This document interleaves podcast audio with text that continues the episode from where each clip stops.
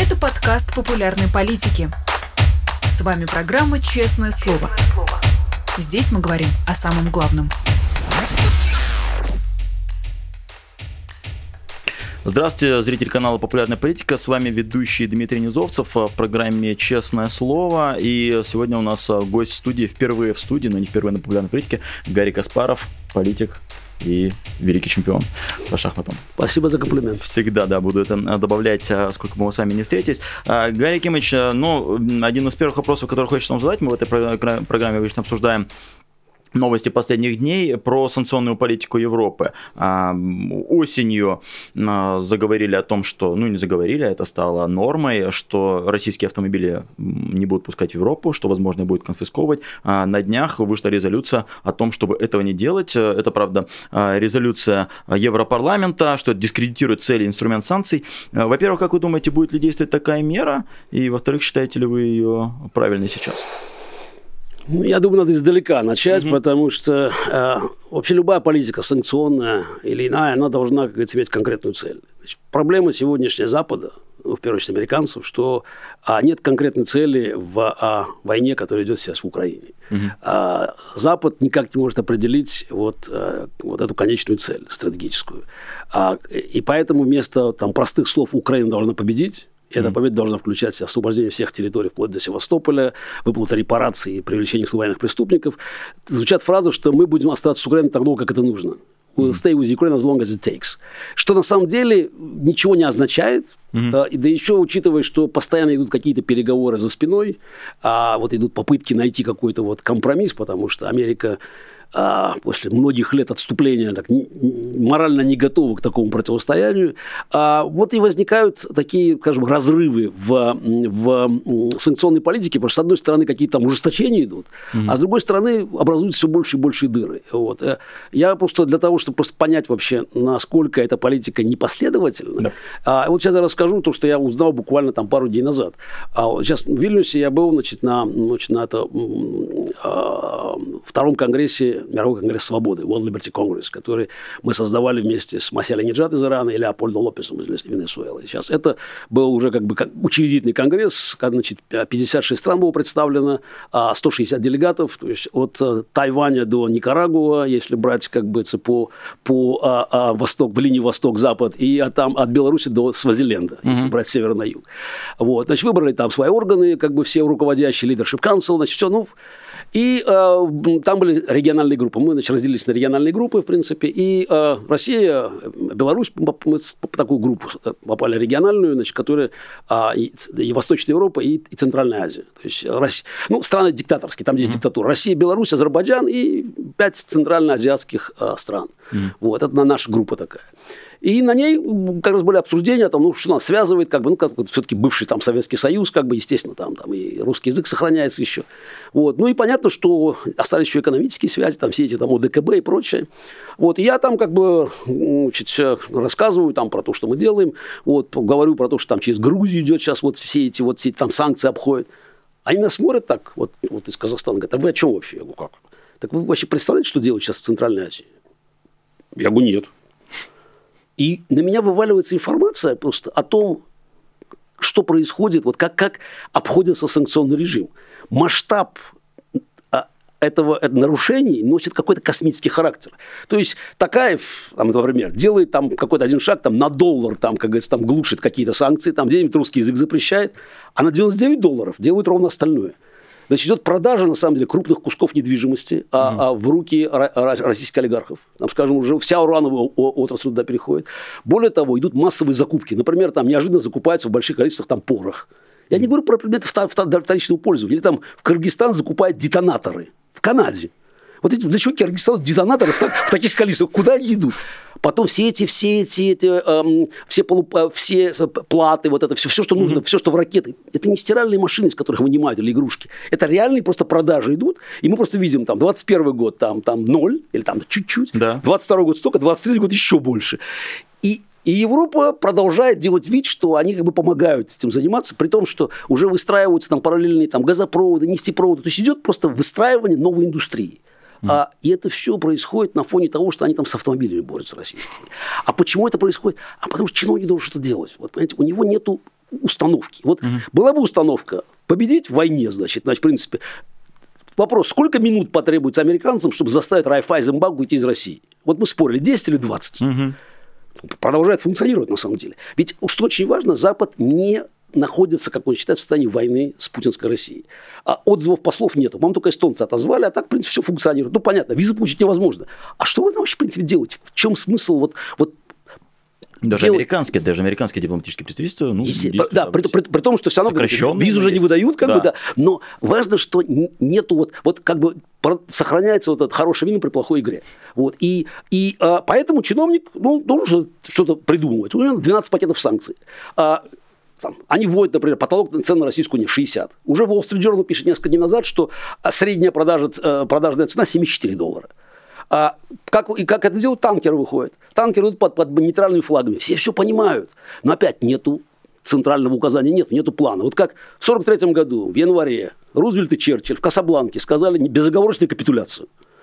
Ну, кстати, многие говорят, ну, может быть, не надо было так резко делать. Зато была четкая, четкая как бы инструкция. При том, что в 1943 году в январе ситуация, скажем так, военная была, ну, она была не ахти какая. Конечно, понятно, что уже перелом намечался, но тем не менее, еще не кончилась Сталинградская битва, немцы стояли от Волги до Атлантического океана, Япония еще была ого-го какая, Италия еще в войне была, находилась, то есть mm.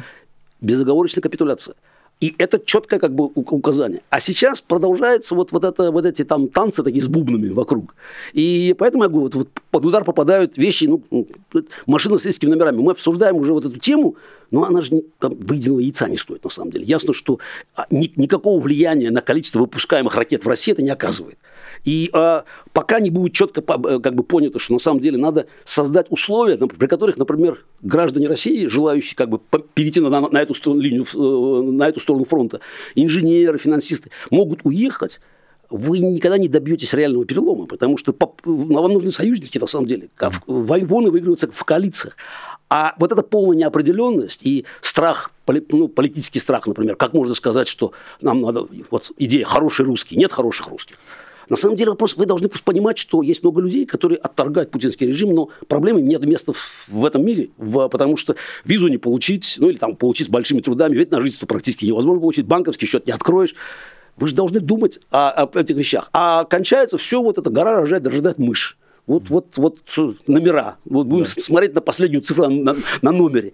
Но это продукт бюрократического творчества, потому что бюрократ, если ему не дать указания точного, он будет заниматься вот, э, вот этой ерундой.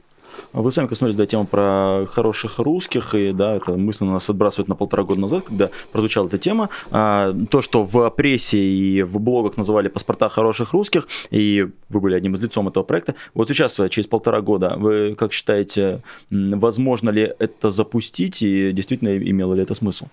На самом деле а, это, это напрашивалось. Да. Ну, сразу скажу, что э, словосочетание «хороший русский» не я придумал, его вбросили как ну, в, в, в обиход. Но пошло так, что вы уже в какой-то момент перестали даже его отрицать. Не, ну просто, да. ну, я просто и читал книжку, и смотрел кино «Хороший немец», поэтому у меня это не, не очень, не очень положительная ассоциация возникает такая, как историческая. Но, тем не менее, просто уже а, перестанем, как говорится, там кривить душой.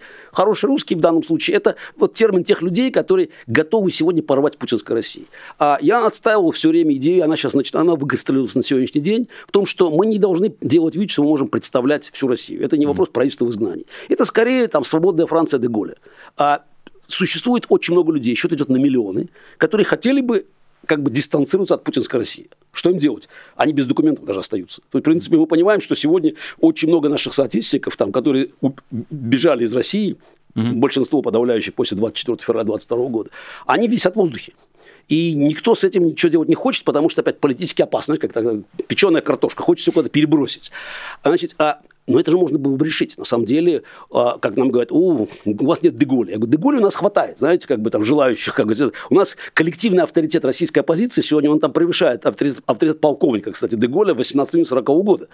Проблема в том, что у вас нет Черчилля, я говорю. Нет тех, кто готов взять на себя историческую ответственность и понять, что надо сделать другую Россию. Вот, в принципе, ну, опять использую опять какой-то мем из прошлого. Вот. На самом деле, вот ту свободную Россию, в которой как можно там, я не знаю, придумать какой документ выписать. Но людям, вот, человек хочет порвать с путинской Россией, что ему делать? Угу. Ну, мне хорошо, у меня хорватский паспорт есть, как так, так получилось, да, уже почти 10 лет. Вот. А что, а что делать остальным? Вот, в принципе, как бы, ну, люди пытаются как-то выстраиваться, когда сейчас просто везде блоки ставят. Появляется где-нибудь там, там, там Россия, там, значит, там, в банковском документе, и все, там ставятся блоки. Опять, почему? Потому что бюрократ должен чем-то заниматься. Значит, дайте четкое направление. И э, без война такого масштаба, а война затянулась, и мы понимаем, что завтра она не кончится. Mm-hmm. Ровно потому, что путинская Россия, она на, под войну заточена сегодня. Сегодня как бы вся, вся перестройка промышленности, все, что они делают, в принципе, работает на войну, поэтому совокупная мощь, мне кажется, вот путинского окружения внутри, она а, работающего на войну, живущего с войны, она больше, тем тех, кто хотел бы эту войну как-то вот загасить. То есть мы сегодня видим, что баланс сил изменился а, внутри России, экономический баланс внутри этой мафиозной структуры в пользу сторонников продолжения войны. А, и это означает, что пока там не кончатся ресурсы, она будет продолжаться. И, и наш общий интерес, чтобы эта война кончилась как можно скорее, ну, Оружие Украине Америка дает в час по чайной ложке, как бы так, при том, что там запасов этого оружия, можно говорить, там бесконечное количество. Но а, даже в, том, в тех вопросах санкционных, в которых можно было бы что-то сделать, и в вопросах организации тех людей, а, граждан России, желающих сегодня как бы а, дистанцироваться от Путина и перейти как бы с одной линии фронта на другую, а даже по этим вопросам нет политического решения. Отсутствует политическая воля. Вы сказали про то, что сейчас сторонники войны да, имеют какую-то инициативу и преимущество в России, но вот сейчас в России какой-то начался а, аккуратный антивоенный протест со стороны жен мобилизованных. То есть э, вы, возможно, видели видео, Зюганов 7 ноября приходит, пытается возложить что-то, к нему подходит женщина, говорят, вот мы не можем мужей вытащить, и все это аккуратно, это конвертируется в какой-то большой протест, который будет в России. Как вы думаете, э, имеет ли он перспективу и э, имеет ли смысл за ним следить и поддерживать его, или власти загасят его? Следить и поддерживать. Поддерживать это да. одна история. Угу. Объективно никаких шансов на успех, пока не начнутся поражения на фронте, нету. Мы же понимаем, как говорится. То есть сейчас шансов на успех у всего этого Безусловно, нет. нету. Как, безусловно. А, а ситуация может меняться, опять, мы знаем это и как вообще из учебников истории мировой, а также, в принципе, конкретно из нашей российской истории. Режимы такого, такого рода начинают трястись только когда, когда ситуация на фронте становится критической. Вот mm-hmm. все крупные перемены в России связаны были с геополитическим поражением. Или там Первая Крымская война, там середина 19 века, и потом сразу, как говорится, начинается уже, как говорится, процесс по отмене крепостного права и реформу, и русско-японская война. Тоже, кстати, показательно. А, да, были поражения, конечно, но они же были вообще там, сколько там, там 8 тысяч километров, да. никакого твиттера не было, вообще что, что там происходило, никто не знал, и тем не менее чтобы удержаться а, а, а, царю, потребовались реформы. Там, ну, причем реформы масштабные. Там, фактически монархия стала конституционной, там, провели выборы в парламент, загасили это. Все равно там революционные какие-то события происходили, но их mm-hmm. как-то сумели загасить. 17-й год, три года войны, тупик. Ну и вот мы знаем последствия. 89-й год, выход из Афганистана, тоже психологически очень важный. Э, империя не может отступать. Вот это, вот это я помню хорошо, Громов, стоящий на мосту, там, принимающий парад, вот там все возвращается. Это же был сигнал для Восточной Европы, в том числе и для, и для западной части СССР, для балтийских стран, и для У- Украины. Империя отступает. Опять римская история. Отступающая империя, которая перестает расширяться и показывать силу, она обречена. И 15 февраля 1989 года уход из Афганистана. В конце года рухнула вся Советская империя в Восточной Европе. Меньше чем через три года не стало Советского Союза. Mm. Значит, поэтому мы сейчас, в принципе, имеем ситуацию, когда военное поражение а может, ну, я даже сказал бы не может, а наверняка приведет к переменам. Но с другой стороны, но обрат, веренный обратный ход, как говорится, пока идет война достаточно успешно, или, или население считает, что да, приносим жертвы, но это надо, mm ничего не происходит. И если опять верить, как бы вот, ну, тему кусочкам информации, которые можно анализировать, потому что картинка да мозаичная, мы же не можем до конца mm-hmm. понять, какое количество людей готово реально рассказывать о своих, о своих чувствах. А мне кажется, все-таки общее настроение, что ну, надо потерпеть. То есть пока, мне кажется, э, готовности э, к, к тому, чтобы э, завершить войну а, отдав территории, даже близко нет. Понятно, что опросы какие-то показывают, что люди хотели бы ее завершить, но ну, мы же понимаем, что завершение войны в сегодняшних границах там ни Украину, ни... И, и, скорее всего, может, устроил каких-то людей на Западе, но в целом Запад, как, как вот институт политический и общественный, устроить тоже не может. То есть, поэтому пока я вижу ситуацию, что да, конечно, возникает протест, но ровно потому, что ну, какое-то количество похоронок же приходит. Мы же понимаем, счет пошел на сотни тысяч а, убит, убитых, я не говорю про раненых уже. И это так, или, так или иначе касается людей. Но а, также мы видим, что а, режим достаточно грамотно минимизирует а, вот, а, приходы а, гробов в Москву и Петербург. То есть, если, ну, если посмотреть просто, то как бы основные, основные а, мобилизованные они идут не из, не, из, не из главных, не из главных а, городов, не из А по большому счету то, что происходит не в Москве, ну, Петербург, предположим, Петербург, а на власть никак не влияет. Ну, пусть в Челябинске протестуют. Как бы. это, ну, опять, это, это те исторические реалии России, и расстояние, и, и менталитет. Поэтому пока эти протесты, они есть, конечно, но эти, это ручейки, вот как, знаете, Амазонка начинается с ручейков. Я помню, как видел как-то когда давно в Перу, я видел, как там мне показали, вот ручеек, с него начинается Амазонка, сказали. Ну, там где-то с, с горы mm-hmm, стекает, там, да, да, да, mm-hmm. вот, вот оттуда начинается Амазон. Но вот чтобы эти ручейки слились в Амазонку, ну, нужно, нужно гораздо больше, чем на сегодняшний день есть, и, а, как бы в, в, в наличии. А, и опять, нужны какие-то какие потрясения, которые связаны с военными неудачами. А, про региональный процесс хочется понять. Вы считаете, что их должно быть больше, или просто вы не верите? Вот э, тоже вспоминается история да, про мой родной Хабаровск, 2020 год, люди выходят, много людей э, и участвуют в этом все. И, и, и это тревожит э, Путина и... И, и, и, и мы опять, заметьте опять, да. да, тревожит. Да. Ну и что? Ну, как бы, в принципе, и... Заметьте, они даже там, по большому счету, не, не, не какой-то... Ну, фургала посадили. Да. Вот. А, а их взяли измором просто силу даже не применяли между ну, прочим. Да, они да. канализировали этот протест. Канализировали да. протест. А вы много протестов видели сейчас, вот, в принципе? Ну да, какие-то люди выходят, вот, чтобы он действительно приобрел вот, вот как хабаровский, хотя бы хабаровский масштаб. Угу. Не, не приобрел. Более того, мы же понимаем, что, скорее всего, в тех краях там, там уже китаизация идет полным ходом. Ну, уже Владивосток, но на картах китайских нет города Владивосток. Э, Хайшимини есть уже, нет. Уже в Китае, в Владивостоке действует уже китайская таможня. То есть не будем забывать, что Китай – это единственная страна, имеющая к России территориальные претензии да. размером в полтора миллиона квадратных километров. То есть просто карту посмотреть вот этих договоров 1689 года и 1860. Там разница полтора миллиона квадратных километров. Все от, от Владивостока до Байкала. Китай скромно считает, что они могут подождать. Вот, но а, там какие-то процессы идут. Я просто не могу ничего сказать, потому что далеко, до конца всего не знаю, но понимаю, что все не так просто, если Китай так потихоньку так э, э, начинается э, не то чтобы предъявлять претензии, но там карты публиковать, то есть учитывая, что количество китайцев, проживающих на этой территории, нам неизвестно, угу. но подозреваю, что их много, учитывая, что существует колоссальный э, разрыв в экономическом потенциале, плюс всегда был разрыв демографический, мужчины и женщины. А мобилизация из этих районов ударными темпами идет, значит, соответственно, соотношение будет ухудшаться. Значит, мы представляем себе общую ситуацию. Как бы. И у Китая есть политика стратегическая, mm. у них есть экономический потенциал, а плюс мы не знаем, сколько китайцев там уже проживает на территориях. И со стороны Китая избыток мужчин, ну, ровно потому, что там как бы во времена политики там этих э, ограниченной рождаемости, там, естественно, девочек просто убивали, так, ну, Китай был. То есть, поэтому всегда был, всегда оставался, там, оставался избыток, избыток а, мужского населения. А с другой стороны границы дефицит. Ну, mm-hmm. теперь представьте себе, какие могут быть стратегические последствия вот там.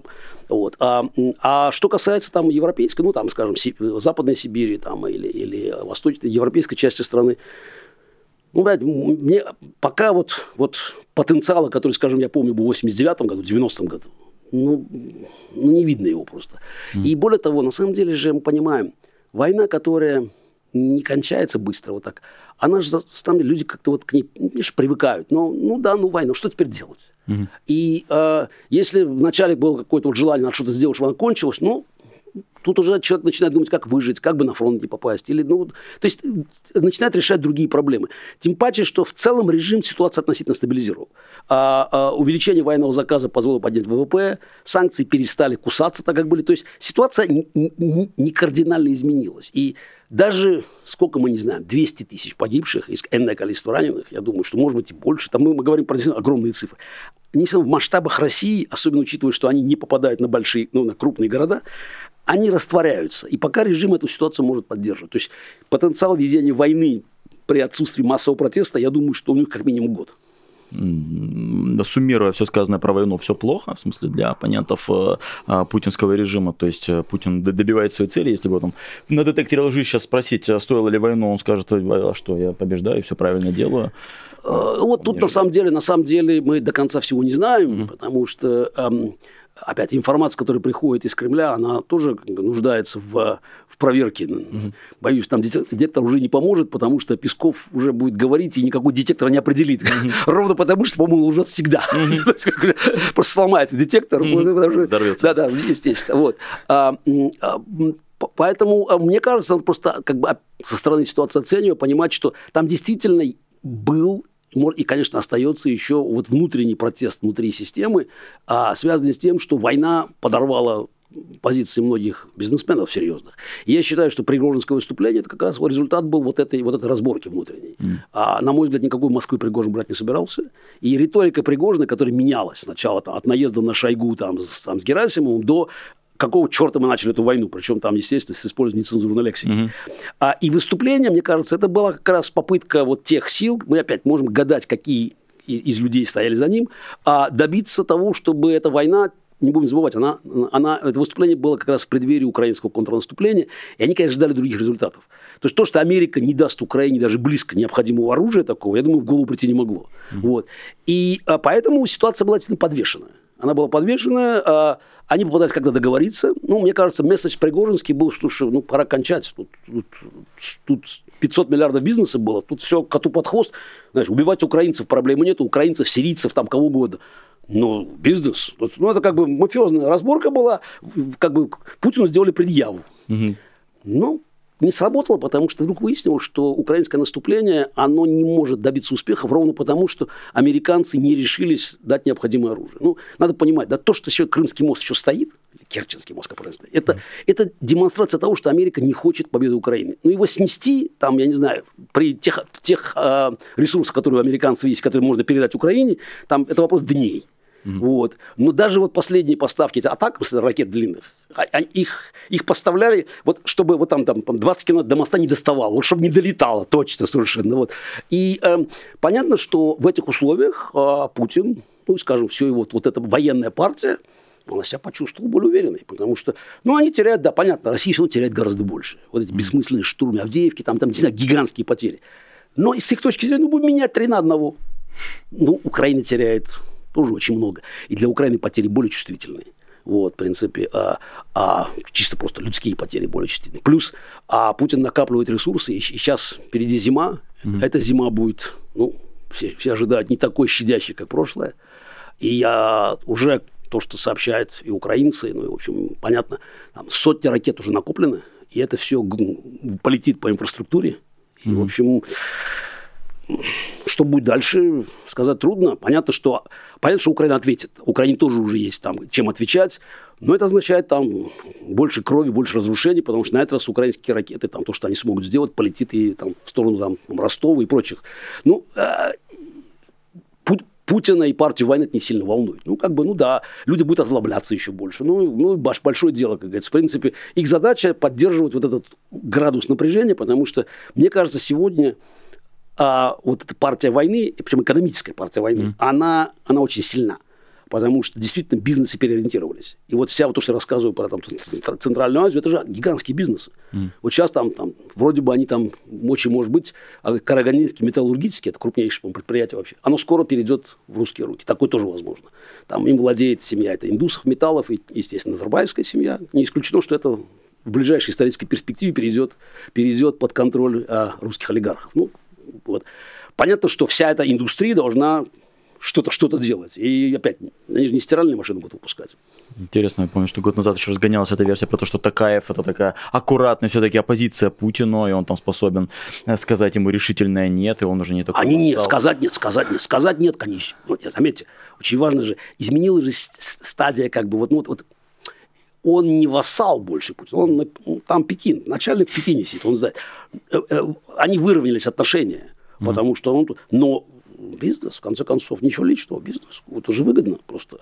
Тем более, что Запад подыгрывает, и с точки зрения Такаева, или там Ильхам Алиева, или, или там еще какого-то там, э, там Мирзиева, например, mm-hmm. в Узбекистане, даже выгодно тебя обнимают там европейские бюрократы, приезжает тебе там, там не знаю, Блинкин, там, значит, все, а, я не знаю, был он там, ну, был точно, наверняка был, mm-hmm. естественно. Вот, ты с ними дружишь, mm-hmm. ты делаешь красивый жест, тут русский язык сейчас запретим, тут вот, вот санкцию, вот мы сейчас не допустим.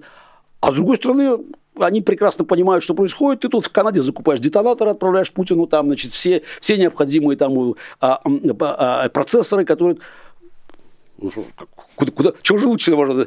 Просто как, можно брать лучше от, от двух миров. И опять, э, это все результат того, что после э, первоначальной паники все поняли, что не будет вторичных санкций. Поэтому значит, надо это делать. И, и такая, ну, конечно, скажет Путину, как бы свое фе, если тут попробует поднажать. Но Путин, мне кажется, уже тоже это все понял они как бы ведут себя как равноправные партнеры, потому что, ну, бизнес устраивал вот. параллельно. А хозяинство в Пекине при этом? А хозяин, ну, все понимаете, хозяин сидит. Ну, смотрите, а про эту угрозу китаизации я слышу, как человек, опять же, из Хабаровска, с детства, что вот могут прийти, захватить, но при этом, казалось бы, вот сейчас у них самое лучшее время для того, чтобы эти территориальные претензии свои разрешить, уже там все-то захватить, но они не переходят границу. А куда торопиться? То есть, думаете, это вопрос э, времени? Ну, вот когда, как не сейчас. А зачем? Нет, нет, а что такое Дальше захватить? еще а зачем будет? захватить? А да, да, хорошо, значит, вот, вот прекрасно, не знал. Да. Вот человек из Хабаровска. Да. Сколько китайцев живет там? Не так много, корейцев больше. Есть меня, много... а, а, а сколько живет их там вот по, по, по всей, вот, скажем, вот транссибирской магистрали, вот, в принципе? Этого много. Вот там много. рабочие, значит, да. Например, опять, ну, не пока да. Значит, у нас сколько, сколько, давай просто смотрим так, значит, угу. от, э, если брать там, скажем, ну там, где пол России Новосибирск, наверное, да, наверное, ну, может быть, чуть, чуть, да. чуть восточнее. Может, Екатеринбург не обидится. Не, не, не, не, не, да. нет, нет, географически половина или Новосибирска, или даже, я думаю, даже ближе к сторону Красноярска, потому что огромная территория. Красноярск, да. Ну угу. да, в общем, от Новосибирска до, до, до Владивостока. Сколько там живет граждан России? Миллионов 20, не больше. Да. Да. А сколько живет с той стороны границы? Ну, больше ста получается. Ну, я думаю, что... А, в смысле, про Китай, Китай вы имеете в виду, да. да. Там, да, там миллиарды, там, конечно. Ну, 250 миллионов точно живет с той стороны. Плюс неизвестное количество, на, на, на, которое уже просочилось, которое работает, ты говоришь, рабочие. Какое количество бизнесов контролируют китайцы? Куда лес идет? На самом деле экономически. На кого завязан регион вот этот? Куда идет все, что там производится? В Китай. Значит, опять, экономические связи есть, демографический разрыв есть, а, а Россия слабеет объективно, это понятно, в принципе. Поэтому с точки зрения Си Цзиньпиня, мне кажется, эта война идеальная. А, конечно, все ждут, что он на Тайвань нападет. И такое тоже может быть. Но Тайвань вещь такая непонятная. Во-первых, 130 километров водной преграды. Это не так просто все. Значит, mm-hmm. там Тайвань вооружен до зубов. А, географически, я там спрашивал у экспертов, там есть только пять мест, пять как бы вот этих плацдармов для высадки, и они простреливаются так, что дальше некуда. Там еще надо добраться до острова, высадиться. Это, это, это даже не Нормандия. Вот это, то есть это а самый главный вопрос, на который Си Цзиньпин ответ не знает. А если американские авианосцы подойдут?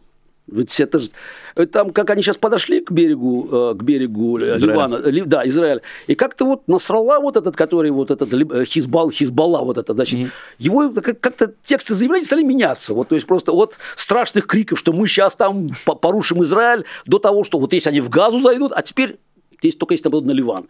Как-то вот авианосцы американские, как-то вот берега, они вот немножко меняют вообще-то оптику такую. Mm-hmm. Вот. Это опасно. А вот экспансия туда,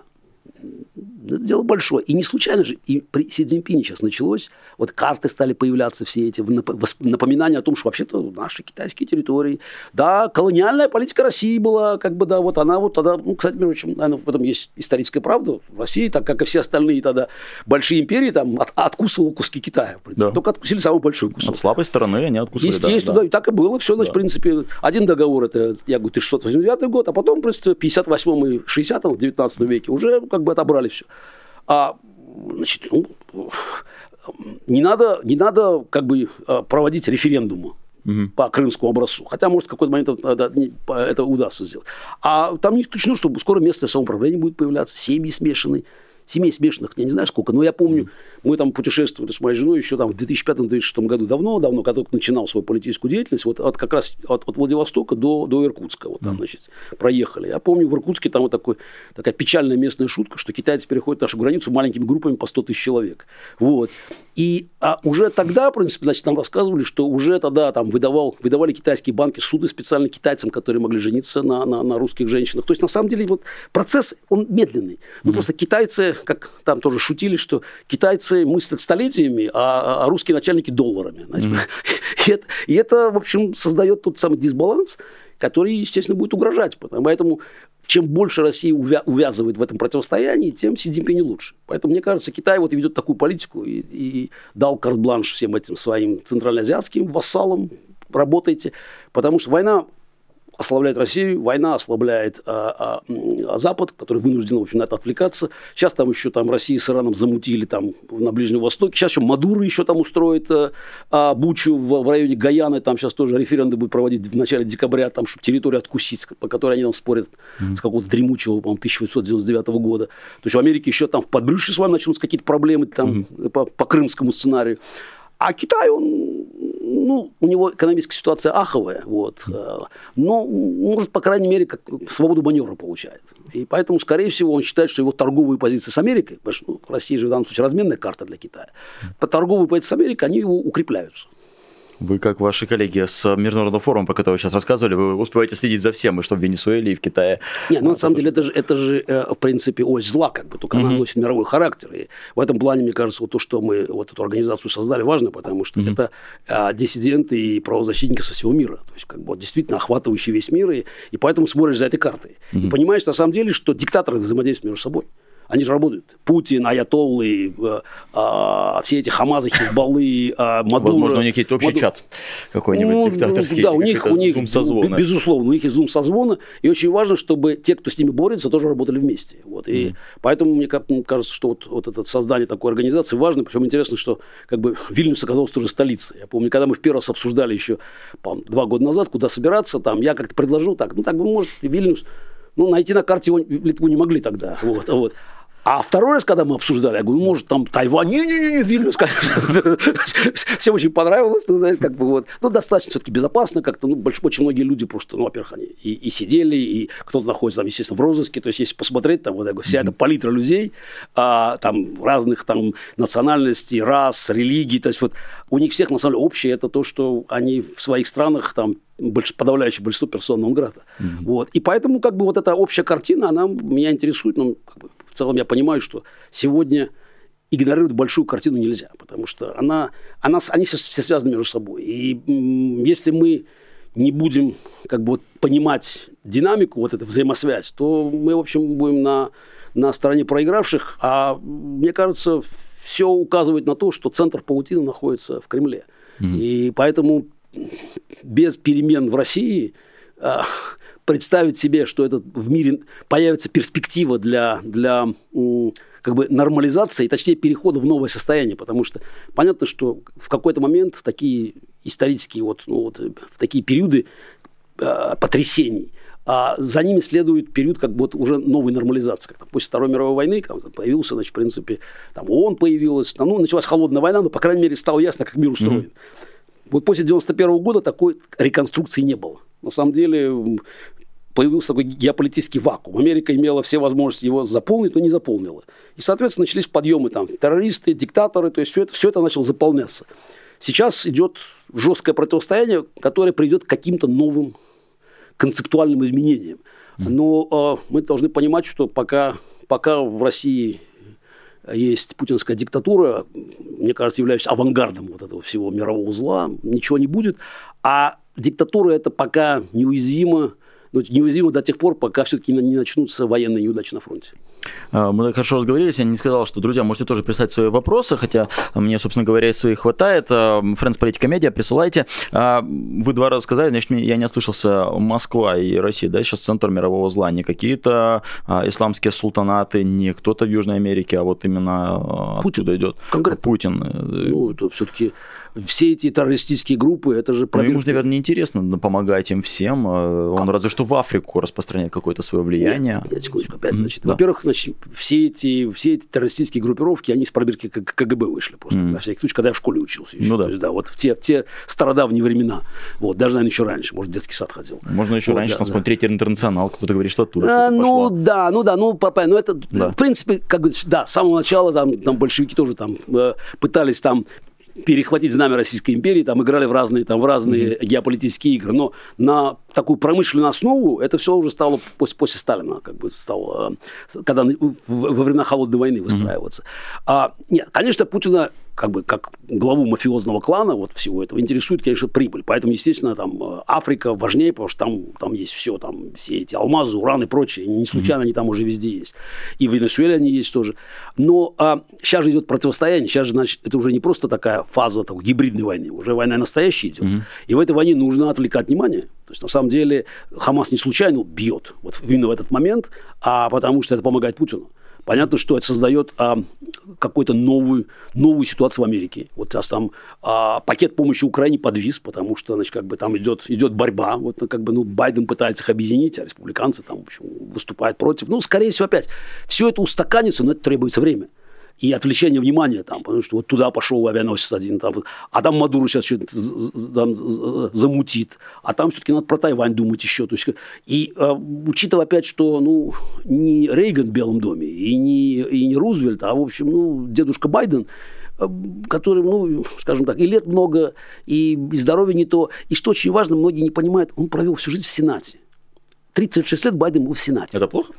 Нет, это хорошо, но это, это, это другой менталитет. Сенат – это согласование. В Сенате не принимают решения. Он был главой комитета очень долго, вот как бы по, по разных комитетов. Ну, человек с 72 по 2008 год сидел в Сенате. Пусто там чуть ли не там, с 30 лет он сидит в Сенате, сидел, сидел. Потом стал вице-президентом. Он никогда не принимал решения. Вот он всегда был где-то ну, вот, там, на вторых-третьих ролях. А сейчас надо принять решения, которые он прекрасно понимает, повлияют не то, что на сегодняшнюю, на, на будущее повлияют. Опять, другая, другой подход совершенно. Вот ощущение этой исторической ответственности, ну, кого-то оно подстегивает, а на кого-то оно просто давит. И учитывая, что и возраст, и, в общем, и вокруг люди ходят. Этот говорит, Бернс Салливан, он говорит одно, там, скажем, директор ЦРУ, начальник советник по национальной безопасности. Блинкин, там, Госдеп, и там Остин, Пентагон, говорят другое. А вот дедушка пытается вот найти вот какое-то вот здесь среднеарифметическое, но так войну не выигрывают просто. Mm. А, и ясно, что вот, вот, это, вот, это, вот это тяжесть всех этих проблем, она, она и поставила Запад такое положение, когда Запад не готов к этому сегодня. То есть, когда говорят, что ситуация напоминает, там, скажем, 30-е годы прошлого, а, прошлого столетия, там поднимался Гитлер, а Запад не уверен был, такая политика умиротворения. Но, во-первых, надо сказать, что ни там ни Чемберлен, ни Даладей, если брать лидеров, там, скажем, Англии и Франции того времени, они все-таки с Гитлером бизнес сделать не хотели. У них такого желания не было. То есть, как mm-hmm. им, пусть он там на восток пойдет, там, ну, как бы, чтобы нас не трогал, но желания делать бизнес не было, и они хотели войны любой ценой избежать просто. Первая мировая война была слишком свежие раны. Вот. А, и более того, они не знали, что последует потом. Но самое главное, военное соотношение было неочевидным. Вермахт mm-hmm. все-таки даже в 1938 году прислал огромную силу. Вот. Сегодня же соотношение военное всем понятно. Как бы. и, и вот это на самом деле создает вот эту ситуацию идиотскую. Запад имеет колоссальное преимущество и военное, и экономическое, и даже, я бы сказал, морально-политическое. Но нету, вот, нету той воли вот, необходимой, которая позволила бы вот, двигаться вперед. И это возвращает нас к самому нач- началу нашего разговора. Нет стратегии. Вот ну, есть стратегическая линия должна была быть. Вот после Второй мировой войны Трумин четко поставил цель остановить коммунизм. Mm-hmm. Вот как бы, да. И начали выстраиваться институты. Значит, в принципе, все же, все эти институты международные американские, там, там, как ЦРУ, там, вот, Голос Америки, НАТО, все это, это все появляется, план Маршалла Европы, все, это все появляется вот тогда, вот при Трумене. Закладывается фундамент 40-летней политики. Демократы, республиканцы, они будут двигаться в русле этой политики. То есть остановить коммунизм и нанести поражение вот в этой войне холодной. Была цель четкая, совершенно понятная. После 91 года цели не стало. СССР пропал, и, и вот, цель пропала. И Америка, вот, вот, которая была фактором, все знали, Америка там. Нравится, не нравится, любишь, ненавидишь, Америка стоит там. Демократ, республиканец, лучше, Картер, Рейган, лучше не связываться. После 91 года хозяин Белого дома уже начинает определять политику. На самом деле она не стратегическая, она тактическая. Клинтон туда, Буш туда, Обама, Трамп. И теряется вот, вот этот фактор Америки, он перестал действовать на, на всех этих э, диктаторов-террористов. Mm. Вот. Сейчас Америка вынуждена как-то реагировать. Вот. Хотя, если я не знаю, насколько там, там следишь внимательно, mm. а иранские все эти прокси, они же сейчас там начали обстреливать американские базы, там десятки обстрелов. С утра до читал. Да, но они, они, Американцы пару раз ответили только пока. Ну, понимаешь, это смешно, да, вот это, это всякие там эти э, повстанцы там начинают обстреливать ракетами американские базы. Ну, понятно, ответ может быть такой, что никому мало не покажется. И все равно американцы пока раскачиваются. Вот. Эм, Израиль все-таки как бы задачу выполняет. Как бы, ликвидация Хамаса, мне кажется, вопрос предрешенный. Как бы здесь, я думаю, ни, никто Израиль не остановит, Америка не будет ничего, а, ничего по этому поводу говорить. Mm-hmm. Они причем стараются, конечно, невероятно, они стараются минимизировать потери гражданского населения. То есть такая невероятная война, в которой Хамас хочет, чтобы как можно больше своих убили. Mm-hmm. Более того, не то, что хочет, он говорит об этом, что парадоксально Хамас вот говорит обо всем, что хотим уничтожить Израиль, будем убивать евреев, а что а, хотим, чтобы как можно больше погибло наших мирных граждан. А западная вот эта вот эта такая э, прохамасовская общественность, вот она, не-не, говорит, это неправда. Это, это, это, это они же сами говорят. Израиль добился, мне кажется, колоссальных успехов. Там вот этот коридор сделали. Причем как бы защитить палестинцев от Хамаса надо. Просто чтобы они да. могли выйти оттуда. Вот. Но мне кажется, вопрос с газой будет решен. А дальше надо понять, что делать, потому что ну, решение какое надо найти. Понятно, что это не может бесконечно продолжаться, потому что терроризм будет возобновляться. Но для этого нужны какие-то ответственные люди с палестинской стороны, и, и арабский мир должен для себя какое-то там тоже решение принять, потому что я думаю, что Израиль готов к разного рода уступкам, но mm-hmm. для этого надо иметь ответственную сторону, потому что по большому счету Газа же была, в общем-то, ну, анклавом независимым. То есть, как бы, э, много, мало кто представляет, что есть же граница с Египтом, но Египет угу. ее закрыл, границу, что очень да. важно, закрыл просто. Не хотели они с ними никакого дела иметь. Это поразительный фактор, да, то есть, когда говорят, что они арабский мир там воедино и все Нет, такое. Египет закрыл границу. Я, я люблю потому... отвечать тем, что да, посмотрите, Египет да. закрыл границу. Газа могла стать Сингапуром. В Сингапуре гораздо, гораздо меньше условий, э, э, меньше возможностей было, как бы, но, но там просто по-другому все устроено было. То есть Газа могла стать просто анклавом процветающим. Но вместо этого Хамас все деньги, которые давали, гуманитарную помощь, тратил на, на создание террористической инфраструктуры. Mm. И, соответственно, им нужно будет держать население в бедности, чтобы вербовать террористов. То есть всем понятна эта модель, которую воспро- воспроизводит уже десятки лет. Надо найти, конечно, способ этот, этот алгоритм э, как бы разрушить. Я думаю, сейчас все начнут над, над этим думать, потому что, ну, то, что случилось 7 октября, это, как бы, это, я думаю, звонок такой, потому что и понятно, что правительство Натаньяху оно вообще вся это, все люди, которые там сгруппировались в правительстве, это, конечно, э, такая историческая ошибка Израиля. Я думаю, что все-таки, учитывая демократический характер израильского общества, я думаю, что она будет решена, и Натаньяху все-таки а, ответит за, за, за эти глобальные, глобальные просчеты. Будем надеяться, да, что об этом обо всем подумают, но в то же время, чтобы не отключало свое внимание мировое сообщество от войны России с Украиной. Вот вас хочется спросить, как человека, который помнит Советский Союз и Организацию Варшавского договора, казалось тогда, ну, наверное, так оно и было, что все страны, которые находятся в Организации Варшавского договора, рады покинуть это все и рады не быть э, на стороне России. Сейчас, когда происходит эта война, э, такой э, путинская опора – это Словакия и Венгрия. Казалось бы, те страны, которые должны, наоборот, от всего этого бежать, казалось бы, они первые должны говорить, давайте бороться там с путинской властью, давайте там мстить по России. Почему, почему получилось так, почему перевернулось? Они же ну, понимают, что это угроза, в конце концов, в будущем для них. А, ну, на самом деле, Венгрия, Словакия, мне кажется, ну, там есть общее что-то, но я бы все-таки как бы их там через запятую не ставил. Okay. А, ответ очень простой. Коррупция. Hmm. На самом деле, Орбан, Орбана купили с потрохами в 2009 году. Как бы другое дело, что он оказался очень талантливым политиком, который сумел, в общем, создать модель управления Венгрии, которая, в общем, которая а, самовоспроизводится, он выигрывает выборы, потому что контролирует ситуацию. А, а, и в этот момент, как бы, благодаря тому, опять, регулярной помощи, которую получал, получал от Путина, он, в общем, сумел, сумел вот этот анклав создать. А опять, зараза, когда ее не, вот это не, не искореняешь, она распространяется. И следующая Словакия. Тоже абсолютно продажный а, а, а, премьер пришел. Опять, во-первых, у всех, в каждой стране есть свои политические особенности, про которые мы можем не знать. А, а в Словакии, скорее всего, действуют как бы тоже определенные, определенные какие-то политические силы, у которых есть эти экономические интересы. Интересно, что в Чехии, например, ситуация другая, в соседней Чехии, как бы там, она, она принципиально иная. Ну, про Польшу я уже не говорю, mm-hmm. в принципе, да. Вот, а, и поэтому, конечно, ну, Венгрия и сейчас Словакия выглядят, э, выглядят на фоне вот этого относительного европейского единства выглядит довольно странно. Вот. Но в целом я бы опять не считал бы, что, что это, это а, клиническая проблема. И Европа, мне кажется, тоже сейчас подходит к, к моменту, когда надо принимать решения по поводу, по поводу этого консенсуса. Потому что ну, невозможно принять решение консенсусом, когда совершенно очевидно, что там в организации, в которой почти три десятка стран, в общем, всегда будут какие-то разные интересы. И не всегда там, главным странам, скажем так, Германии и Франции удастся продавливать там, страны поменьше. Вот, в данном случае с Орбаном ничего сделать не могут. Вот. Мне интересно, как они будут решать вопрос, в принципе, президентства Венгрии, который наступает, по-моему, вот, вот через mm-hmm. раз вот, в, к, лету, к лету следующего года. Вот, там, они пытаются понять, можно, можно ли этого избежать, потому что там же идет чередование. Вот. Но опять, не, не, не это самое главное. Просто да, это неприятно, это неприятные а, как бы особенности, с которыми приходится иметь дело. Но опять вопрос в том, что ну, а, эта война могла бы давно кончиться. В Америке горы оружия, которые могли бы эту войну решить. Америка с барского плеча дает Украине 31 танк. В калифорнийской пустыне стоит 2500 танков на ходу. Это, mm. то, это запас Пентагона, который ему сейчас не нужен. Знаете, 2500 танков вот этих стоит. А, ну, можно не 30, не 31, можно 300 же отдать. Mm-hmm. А более тысячи самолетов F-16, которые, опять, тоже не нужны, потому что там уже как бы, более современные модели, как бы, их там, там больше 4 тысяч все было, было выпущено. А пока даже, даже, даже первая машина не поступила, там они там тренировками занимаются сотни атакмосов, длинных ракет, кстати, сотни стоят, часть из них уже стоит по, по периметру как бы сегодня вот этой натовской границы с, mm-hmm. с ну, там, с Россией или с Украиной, там, если смотреть там, на страны, как там Болгария.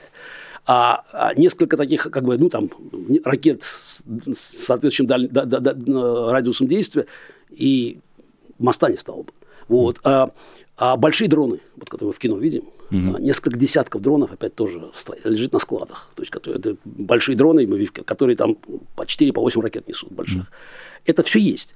Для этого даже Конгресс не нужен. Потому что а, это все находится на складах. Была бы политическая воля, просто ставишь цену там 1 доллар, списываешь ее это самое и отправляешь в Украину. Если есть цель победить. Просто надо понимать, что когда ставится цель, американцы ее выполняют.